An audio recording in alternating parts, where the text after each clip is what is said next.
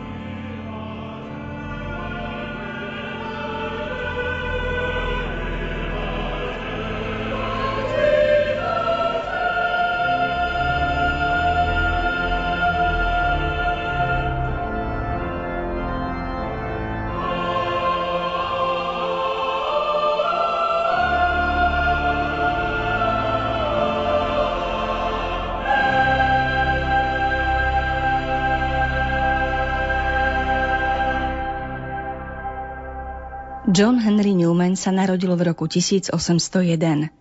Ako duchovný anglikánskej cirkvi a univerzitný kazateľ v Oxforde sa stal vedúcou osobnosťou Združenia Oxfordského či traktátového hnutia, ktorého cieľom bola mravná a náboženská obnova anglikanizmu. Jeho zámerom bolo dokázať, že anglikánska cirkev nie je iba anglickým národným dedičstvom, ale pravou Kristovou cirkvou. Poctivé, hlboké, argumentmi podložené a čoraz bolestivejšie štúdium dejín starovekej cirkvy ho nakoniec priviedlo k istote, že skutočnou nástupkyňou prvotnej cirkvy je cirkev rímskokatolícka. Po siedmich rokoch ťažkých vnútorných bojov konvertoval a vstúpil do katolíckej cirkvy, kde prijal kňazskú vysviacku od pápeža Leva 13. V roku 2010 ho pápež Benedikt XVI vyhlásil za blahoslaveného a 13. októbra tento rok pápež František za svetého. Newmanová autobiografia nápadne pripomína najslavnejšiu duchovnú autobiografiu všetkých čias, vyznania svätého Augustína.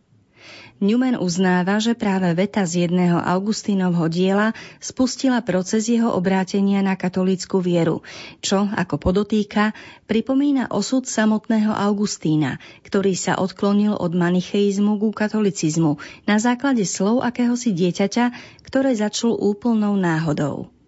Táto udalosť predstavuje v knihe Vyznania dramatický zvrat. Newmanovo obrátenie sa naozaj ponáša na Augustínovo, najmä v otázke prechodu od smrti späť do života.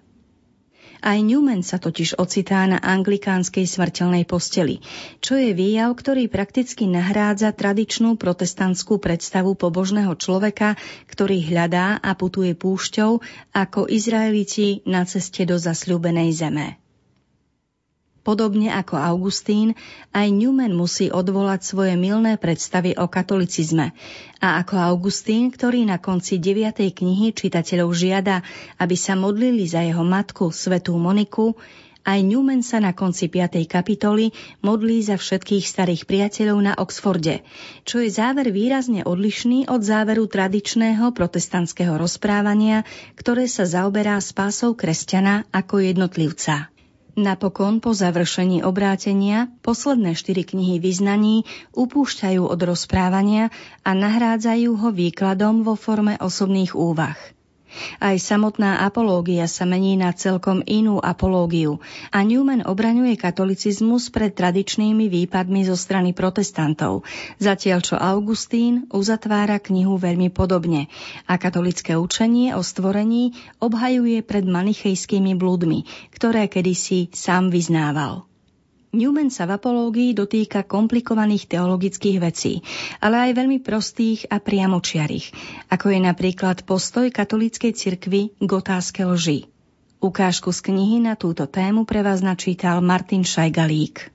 Ak by protestantov naozaj zaujímalo, aké stanovisko zastáva katolícka cirkev v otázke lži, ale aj v iných otázkach, odkazujem ich na naše knihy, nie však knihy kauzistické, ale katechizmové. Knižky z oblasti patológie celkom určite neposkytujú najlepší obraz o stavbe a zdravom chode ľudského tela. V tomto prípade platí o ľudskej mysli to isté, čo o telesnej schránke. Katechizmus Tridentského koncilu bol spísaný s cieľom čo najrýchlejšie predostrieť rozličné témy, na ktoré mali kňazi kázať. A keďže v celej knihe obhajujem výlučne seba, poviem, že takmer každá kázaň, ktorú som predniesol, vznikla vďaka štúdiu tejto prekrásnej a vyčerpávajúcej knihy katechizmu, odkiaľ čerpám jednak témy, jednak samotné učenie. Na tému potreby pravdovravnosti sa v ňom dočítame aj toto. Nevyslovíš krivé svedectvo proti svojmu blížnemu. Zamerajme sa na dva zákony, ktoré nachádzame v citovanom prikázaní. Prvý zakazuje krivo svedčiť. Podľa druhého máme odstrániť pretvárku a faloš a v súlade s tým vážiť slová a skutky vzhľadom na pravdu v jej prostote. V tomto duchu karhá apoštol Efezanov. Ale žijeme podľa pravdy a v láske všestranne vrastajme do toho, ktorý je hlavou, do Krista. Podviesť klamstvom v rámci žartu či s cieľom zložiť kompliment, hoci nikto neutrpí újmu ani nič nezíska, je v každom prípade na najvýš nedôstojné. Tak totiž napomína ľudí aj apoštol. Preto odložte lož a hovorte pravdu každý so svojim blížnym. Hrozí totiž, že upadneme do zlozvyku klamania aj vo mnoho závažnejších veciach a lúhaním zo žartu si človek vypestuje návyk hovoriť nepravdy, vďaka čomu si vyslúži povesť nečestného človeka. Následne považuje za potrebné prisahať, aby ľudia jeho slovám verili – nič nepotrebujeme viac ako pravdivé svedectvo v otázkach, o ktorých nemáme vedomosť a v tých, ktorých si akúkoľvek nevedomosť nemôžeme dovoliť. Pričom na oba prípady sa vzťahuje výrok svätého Augustína, ktorý tvrdí, že každý, kto zamočuje pravdu, prípadne každý, kto vyslovuje nepravdu, je vinný bez rozdielu. Prvý preto, lebo nie je ochotný preukázať blížnemu službu. Druhý preto, že chce blížnemu uškodiť. V určitých prípadoch je dovolené pomlčať o pravde, no to platí len mimo súdneho dvora. Na súde totiž sudca vypočúva svetka v súlade so zákonom a tak treba uviesť vždy celú pravdu. Svetkovia si však musia počínať veľmi obozretne, aby sa nestalo, že na základe prílišného spoliehania sa na vlastnú pamäť označia za fakt čosi, čo nemajú overené. Aby sa veriaci pri najlepšej vôli vyhýbali hriechu lži, povinnosťou ich farára je vysvetliť im, že klamať je ohavné a odporné. Samotné písmo diabla označuje za otca lži, keďže nezotrval v pravde. Stáva sa klamárom a teda otcom všetkých klamstiev.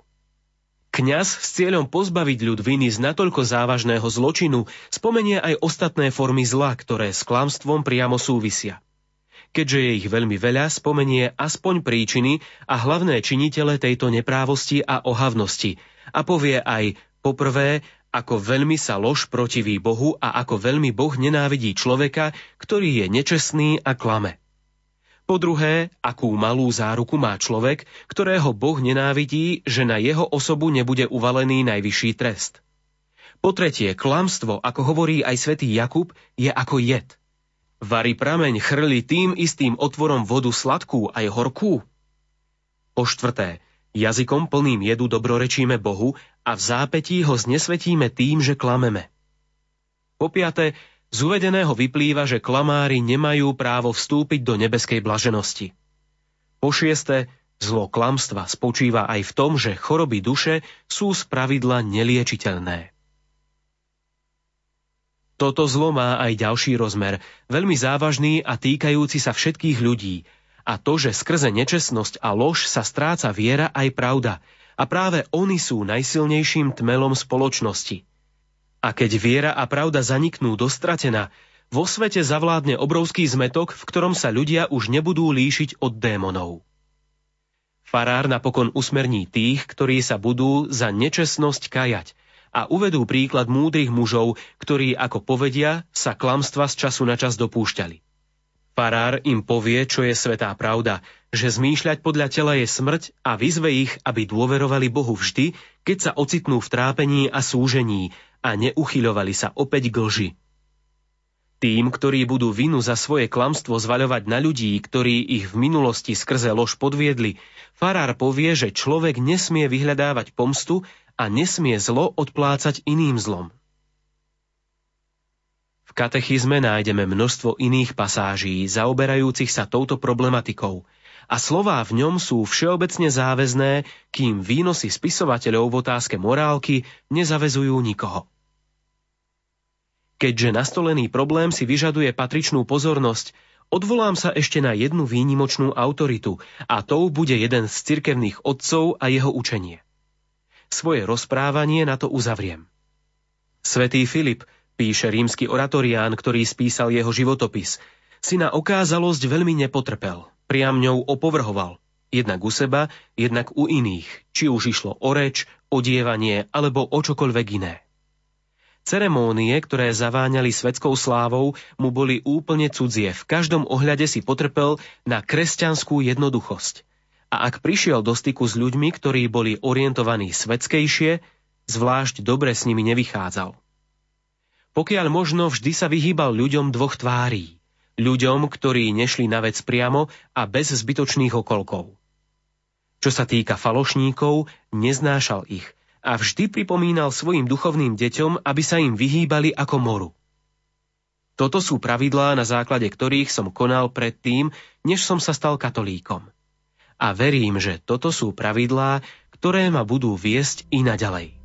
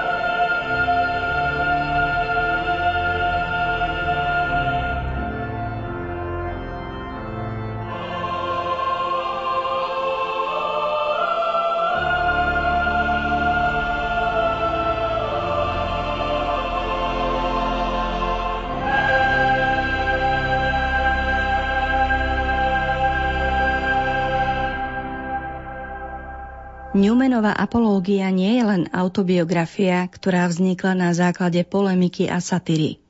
Je to teologický dokument a nie len to. Najmä vďaka poslednej kapitole ju možno považovať za veľmi dôležitý vklad do ekleziológie, teda do teologickej náuky o cirkvi. Moderný vývoj, alebo ak chceme znovu zrodenie katolického chápania povahy cirkvy, ku ktorému Newman výrazne prispel, vyústilo do veľa významných reforiem druhého vatikánskeho koncilu, ktorý prakticky završil tridentskú epochu a začal písať novú kapitolu dejín kresťanstva. Newman sa vo svojej všeobecnej obhajobe rímskokatolíckej cirkvi v skutočnosti zaoberá otázkami autority a slobody. Na rozdiel od moderného chápania slobody, ktorú možno zo samotnej povahy veci vykladať ako neprítomnosť zábran a obmedzení, Newman tvrdí, že sloboda si vyžaduje hranice, pretože práve tie vystihujú jej povahu. Inak degeneruje a stáva sa anarchiou, čím sa zničí. Postosvietenský postoj predpokladá právo individuálnej mysle hľadať pravdu v akejsi blaženej izolovanosti od tradície a spoločenstva iných myslí. A hoci sa Newman nedožil čias, kedy filozofi vedy spochybňujú zásady vedy samotnej ako cesty za pravdou, mal vážne výhrady voči osvietenskému učeniu o poznaní v iných oblastiach ľudského bádania. Práve v poslednej kapitole Apológie tvrdí, že autorita neomilnej cirkvy ani zďaleka nejde proti rozumu. Práve naopak. Slobodnému mysleniu praje tým, že naň dáva pozor, aby sa neuvoľnilo až príliš a neprivodilo si vlastnú záhubu. Ani len to. Uvádza, že paradoxne energia ľudského intelektu pramení z protichodného stanoviska. Intelekt prekvitá a plesá, keď ho božskou zbraňou vyženíte dverami, plný života sa vráti oknom a už nikdy nie je taký istý, ako bol predtým, keď ho odvrhli. Newman tvrdí, že význam rozumu pre životaschopnosť katolíckej teológie spočíva práve v tom, že rozum musí fungovať v rámci obmedzení a disciplíny určitej autoritárskej cirkvi a že výsledné napätie vo svojej podstate rozpor ani náhodou nehatí. Práve naopak, povzbudzuje k tvorivosti a oslobodzuje. Ak obom súperom niekto predostiera bojové pole, na ktorom sa odohráva ich hrozný odveký boj, je to práve nesmierne katolické spoločenstvo. Vzhľadom na široké pole pôsobnosti náboženstva a jeho dejiny je nevyhnutné, aby boj neutíchal.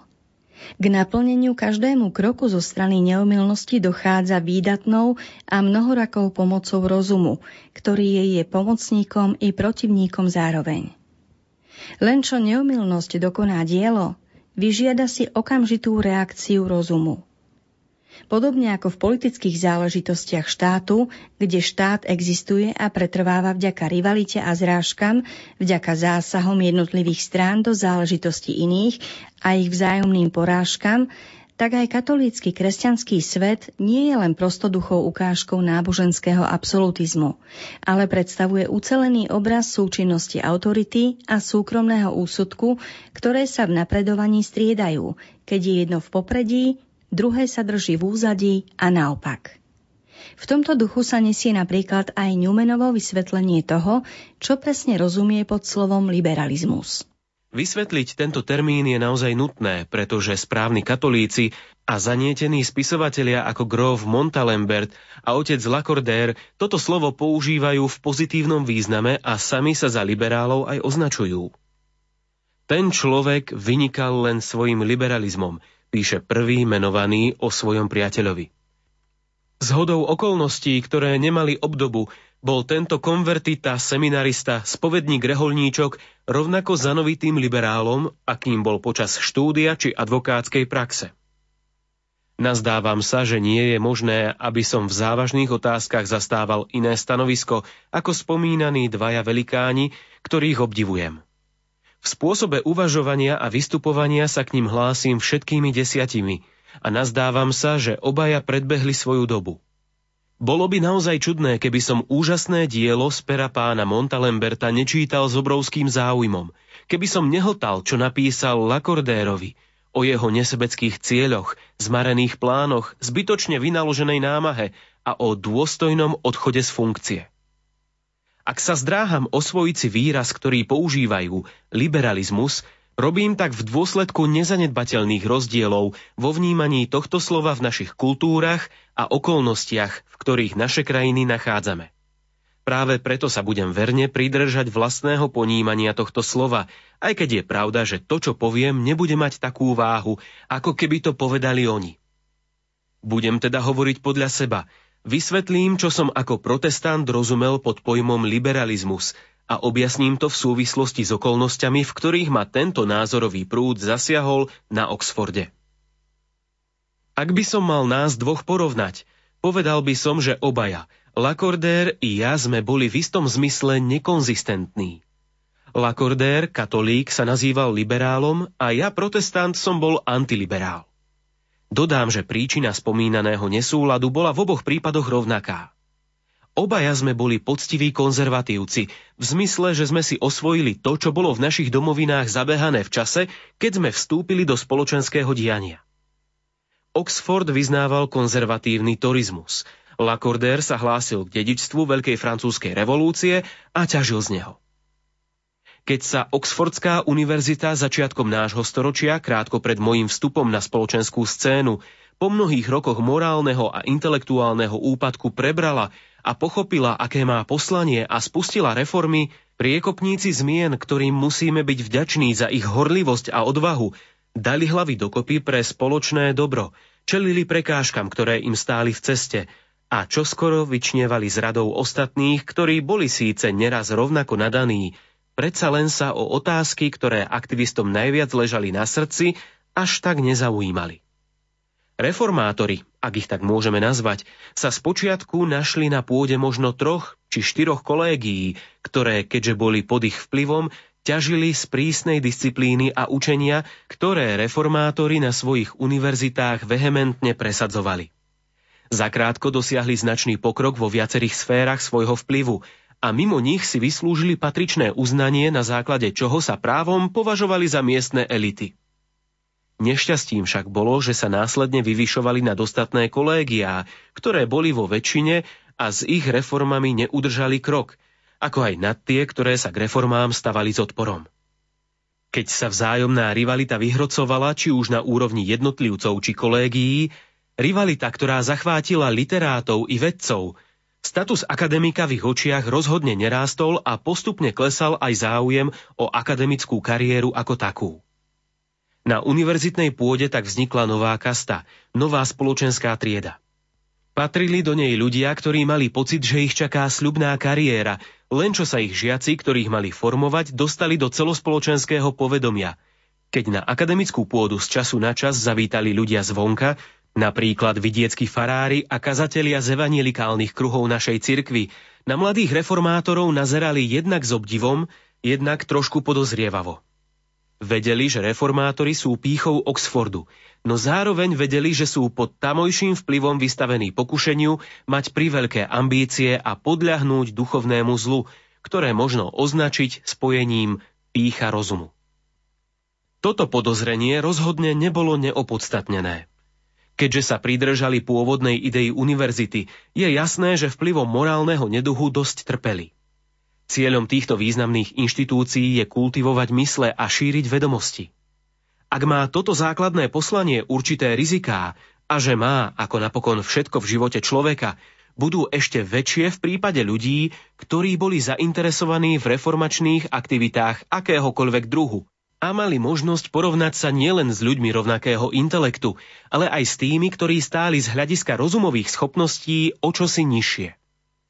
Korene liberálnej strany nachádzame práve v kruhoch vyvolených, na pôde rôznych kolégií, medzi priamými vykonávateľmi univerzitných reforiem a v radoch spomínanej vyššej kasty.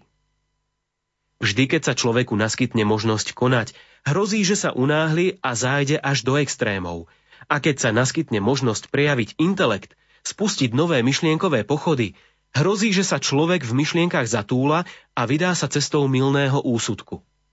Sloboda myslenia je sama o sebe dobrá vec. No otvára dvere aj nezriadenej slobode. Pod liberalizmom rozumiem práve falošnú slobodu myslenia, či uvažovanie, ktoré vzhľadom na povahu ľudskej mysle nikam nepovedie. z ktorého nemôže vzísť nič dobré. A práve preto je tento typ slobodného myslenia neprípustný. Otázky, ktoré by sa nemali otvárať, sú prvopočiatky vo všeobecnosti, medzi ktorými majú úplné prvenstvo posvetné a veľa významné pravdy zjavenia. Omyl liberalizmu spočíva v tom, že zjavené doktríny podriaduje ľudskému úsudku, zatiaľ čo tieto pravdy vo svojej prírodzenosti ľudský rozum presahujú a nezávisia od neho. Druhým omylom je to, že liberalizmus si nárokuje právo zvnútra rozhodovať o pravde a hodnote výrokov, ktoré ležia v poli pôsobnosti vonkajšej autority Božieho slova.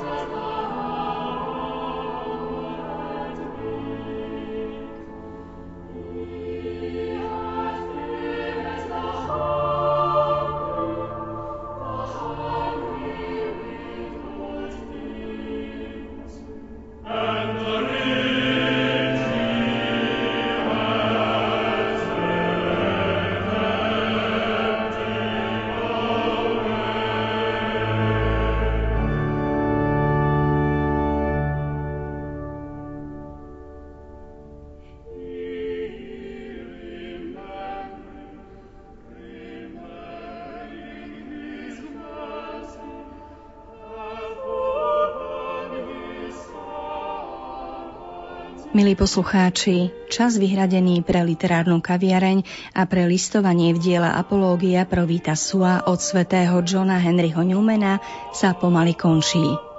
Zvyšok je na vás a na vašom rozhodnutí, či toto významné teologické dielo túžite mať vo svojej vlastnej knižnici alebo sa doň začítať podrobnejšie. Za pozornosť vám ďakujú hudobná redaktorka Diana Rauchová, Martin Šajgalík, ktorý načítal ukážky, technik Matúš Brila a od mikrofónu vás pozdravuje Danka Jacečková.